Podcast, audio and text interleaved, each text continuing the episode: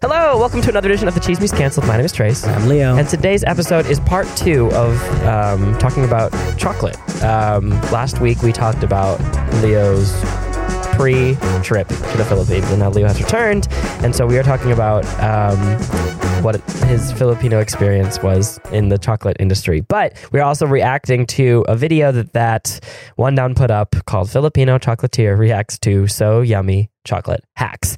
If there is any episode for you to move on over to Spotify to watch, it is this one. You can continue to listen on any podcast app, but this is a very visual reaction video. So head over to Spotify where you can watch this um, episode happen. In today's episode, we will talk about if your eyes affect your taste buds, how chocolate is going to be the next coffee, and how capitalism ruined your opinion of chocolate. Um, so head over to Spotify. We're going to react to the video where you can watch the video in the app. So here we go. Here is the episode. Technically, combining chocolate and water could have very disastrous results. I'm Romeo, Filipino chocolatier. And I'm Leo, a viral D I Y video producer. And today we are actually reacting to a viral chocolate video by So Yummy.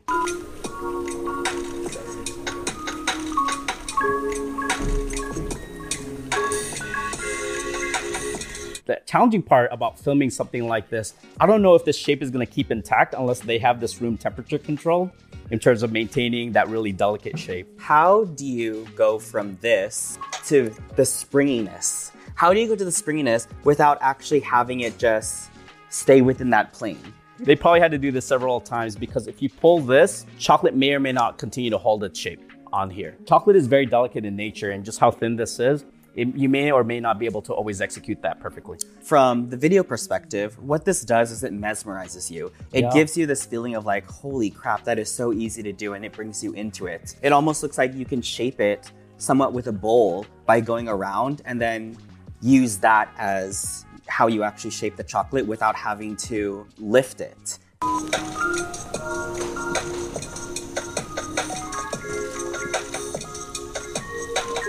I think that's a little bit tricky because technically combining chocolate and water could have very disastrous results. Sometimes when you expose it to water, it may or may not cooperate with you after that. I think I might want to finesse a little bit more so it has a more kind of pleasing uh, design. Part of these videos is that way the person who's doing this at a home kitchen could replicate it. But on here, what they're doing is they're using that hot chocolate and shocking it pretty much. That's essentially the technique that they're doing. If I just took a cold water, hot chocolate, and I just tried it without any experience, what is the likelihood, or what is the most likely scenario with that combination? Mm. Every single swirl is going to look different. It's possible to recreate it. I'm just not sure if it's going to be the most pleasing shape each time.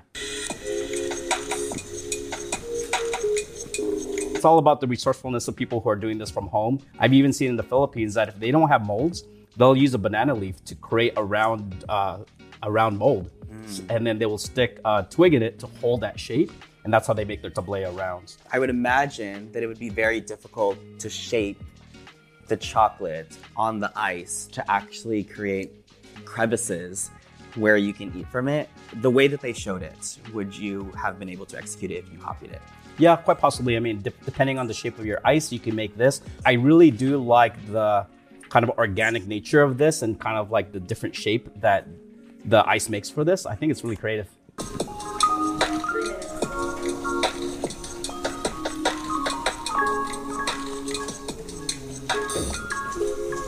I was kind of hoping they didn't wipe that down around the circle because mm. I actually prefer the negative spaces.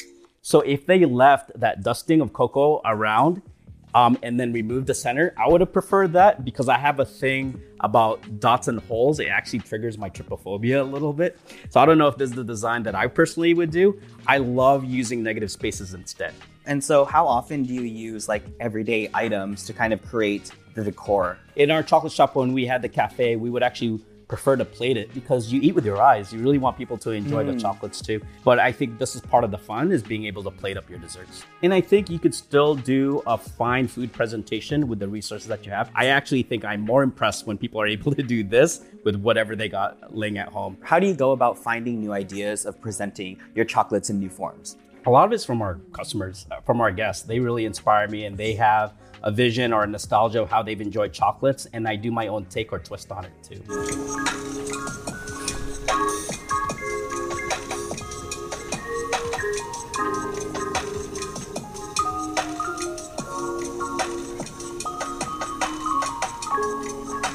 it looks like a chocolate splash.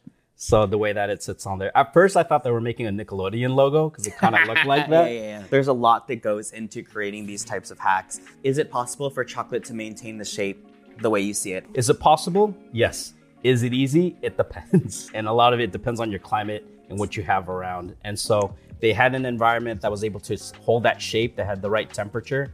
Um, so I think they did a really good job, but there's different factors that control whether or not you could execute that. One of the things that we were talking about that we think the movement of chocolate can actually mimic the movement that we've seen with craft coffee or the coffee movement. And one of those discussions are coffee is an everyday thing. You know, you wake up, you need coffee. Chocolate right now is in some way an indulgence. Videos like this kind of allow us to incorporate chocolate into many more ways that feel more accessible to us. I don't need to go, you know, to this fancy five-star restaurant to see this like gourmet chocolate. What's your kind of take on, on these videos and even like the future of chocolate?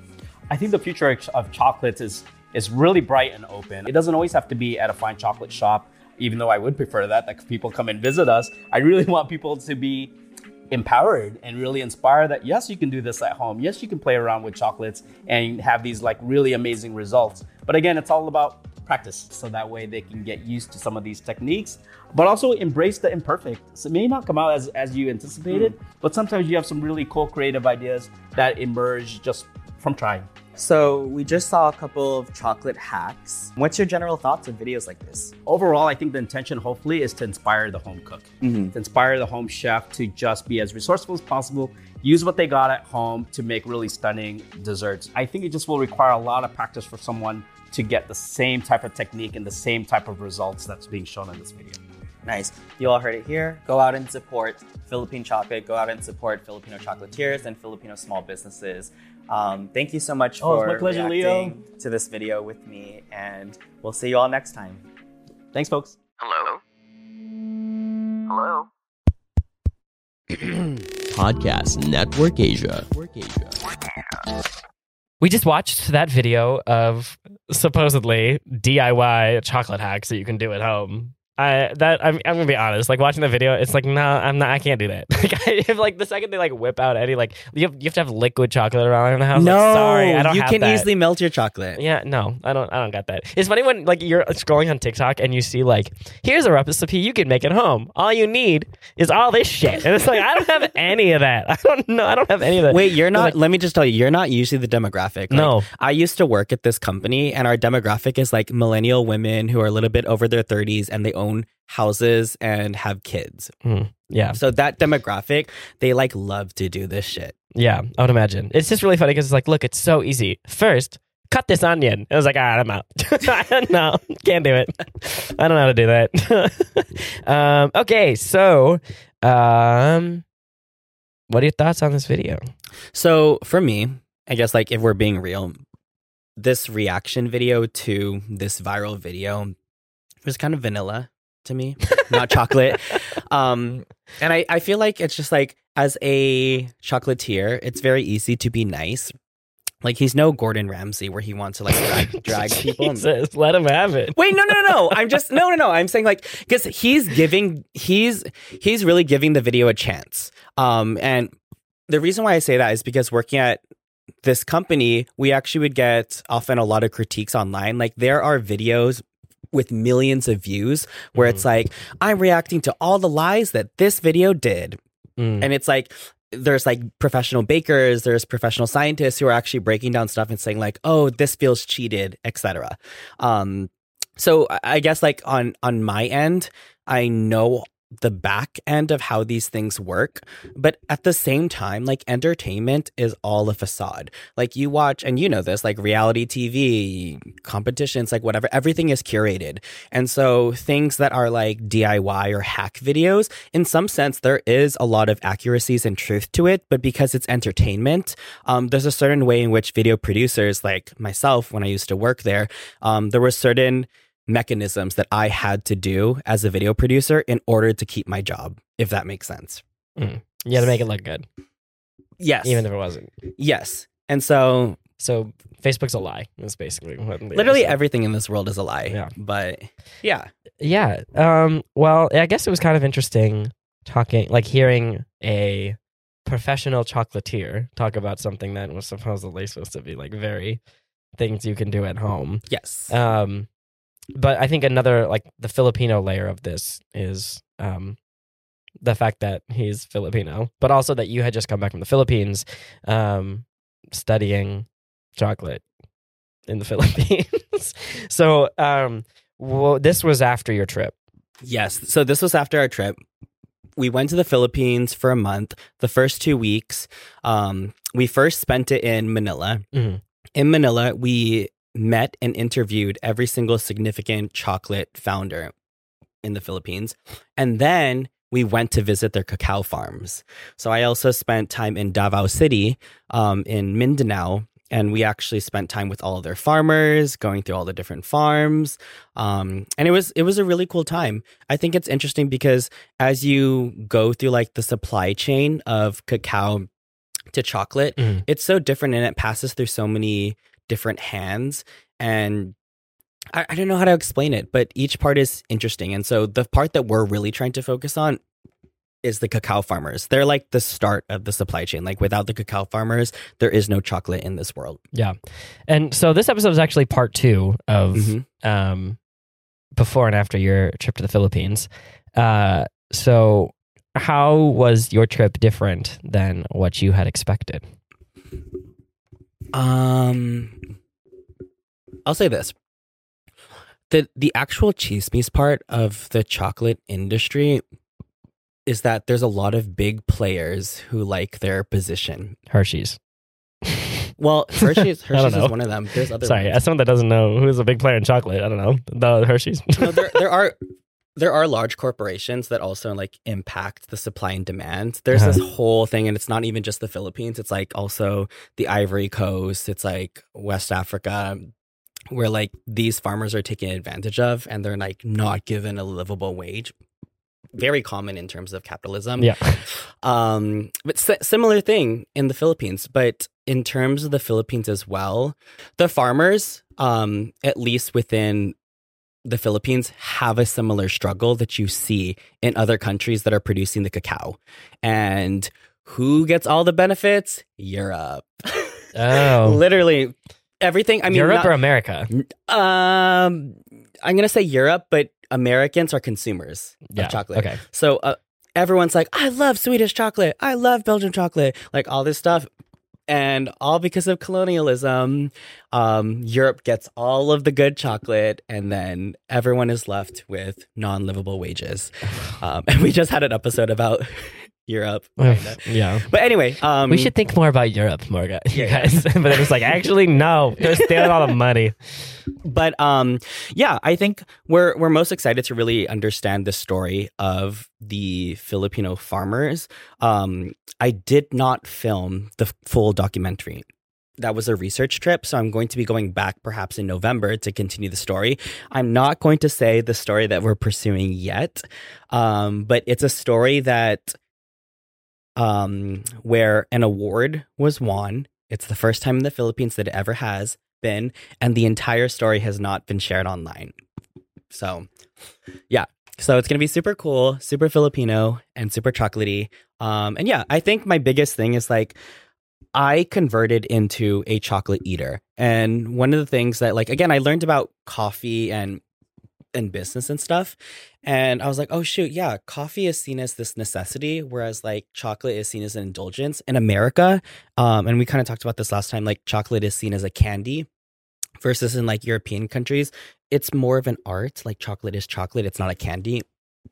Um, but yeah, I found myself every day just like eating some of the chocolates. Um, and then I would go to like the the store, like Kuldura, um, and I would actually buy more fine Philippine chocolate. Hmm. So I have been converted into a chocolate eater, but fine chocolate. Like I don't eat candy. Like, because that's too much. No, that. Seriously, that's too much sugar. Like Hershey's, Kit Kat, Crunch, yeah. all those stuff. Like that's just sugar. Uh-huh. But this shit is like just cacao and milk. And cream. And so are you saying that other like people that are near this have eat this not as a candy, like eat this as like a necessity? Like um it's not yet there. But but they're wh- trying. Yes, I will say that like chocolate founders same way you like, you know, you just snack on anything. Like right. some people, they eat nuts every day and like they love nuts. Um, like that could be chocolate, and it doesn't have to feel like, oh, this is my guilty pleasure. Mm-hmm. Like, oh, that's just like your everyday thing. You right. Just eat it. Like rice. Like we eat chocolate with every meal, you know? Yeah. Something but like it's that. Like we're conditioned to think that chocolate is not healthy. Yes. That's an American thing though. But this chocolate is healthy. Um, cannot confirm nor deny. Okay. So no. Look, just, no, nothing in this world is is healthy yeah. without moderation. Okay, so I mean this is like a here's like no, in my co- European no, travels. No, listen, listen, coffee isn't even healthy. Oh no, like it's coffee not. Is a drug. But coffee yeah, coffee's a drug. Um in my European travels, one thing I noticed is that everyone has a like a like bread with breakfast, right? Or it's like just okay. like yeah, standard yeah, yeah, where it's yeah, like yeah.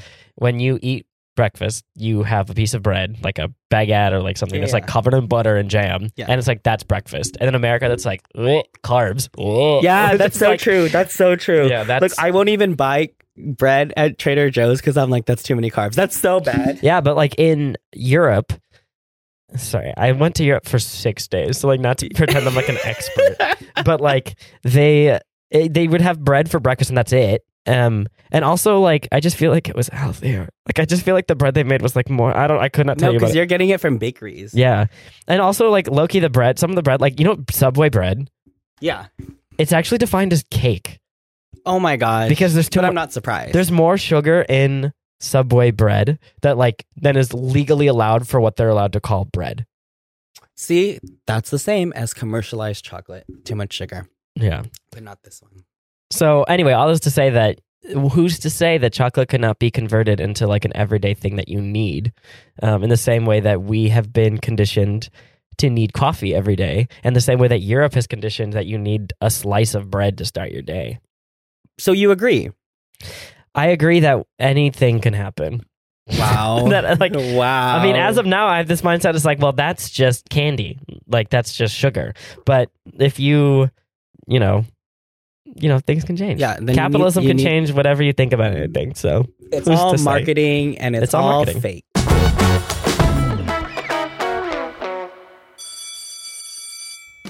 Somebody and classmate, welcome to this near podcast.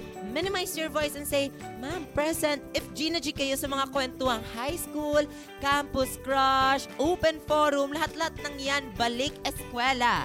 Brigada. Makitambay na at makipagchikahan with the classmates and some other surprise guests every Fridays and Saturdays dito lang sa podcast na powered by Anchor, only on Spotify. Kaya't go back to your proper seats, boys at the back, listen! At huwag kalimutang umattend sa ating Spotify online class! Let's talk about how what you would have changed if you had a chance to redo this video. Um, this exact video. Yeah, this reaction video.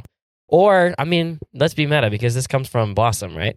Well, it comes from the sister channel, So Yummy. Okay, so So Yummy. If you had a chance to recreate or redo either the video he's reacting to or remake the reaction video, what would you have done differently? Well, here's the thing. This video from So Yummy is viral as shit. Mm. Like this is, I want to say over four hundred million views on Facebook. So don't touch it. Yes, don't touch it. This was the video. I remember, I think it was two thousand nineteen. We all sat down and we were analyzing this video.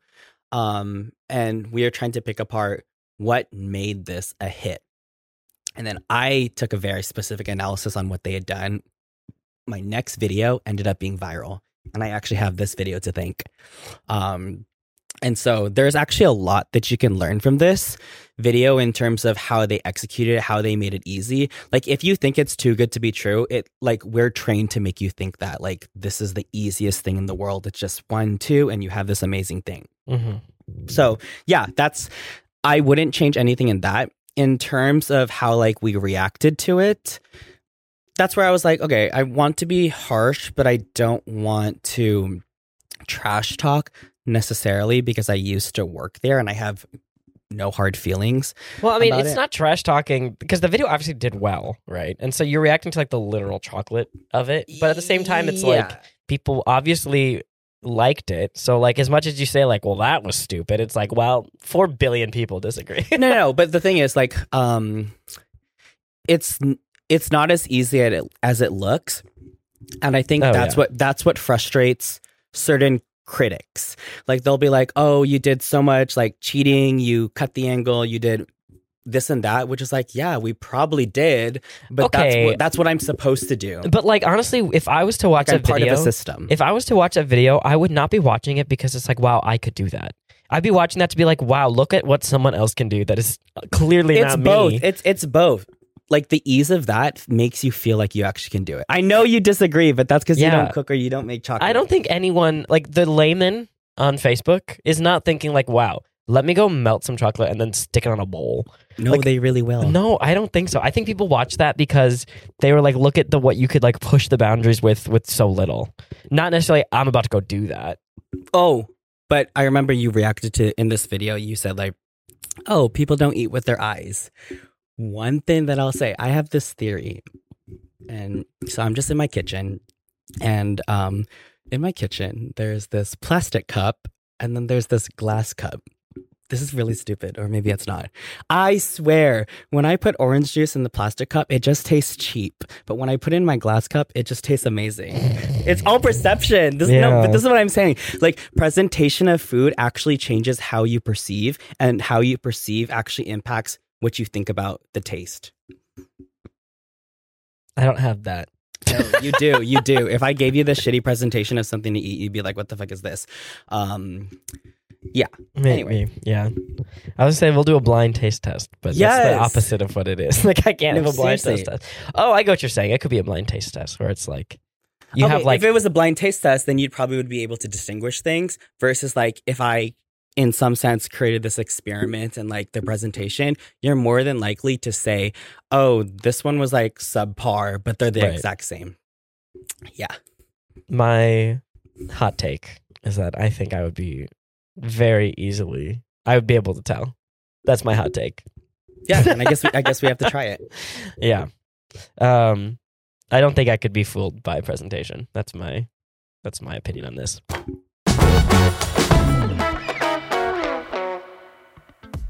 He's Chico Garcia. And he's Gino Killiamore. We're the hosts of Only Fun. In our podcast, we explore the boundaries of our pleasure. And test the limits of our pain? It's business in the front. And party in the rear? Wait, wait, what? What? Wait, we, we talk about shows that we watch that might, you know, be entertaining for everyone else, right? Yep, that's what I said. Check out our podcast. New episodes out Wednesdays and Fridays. No drama, only fun.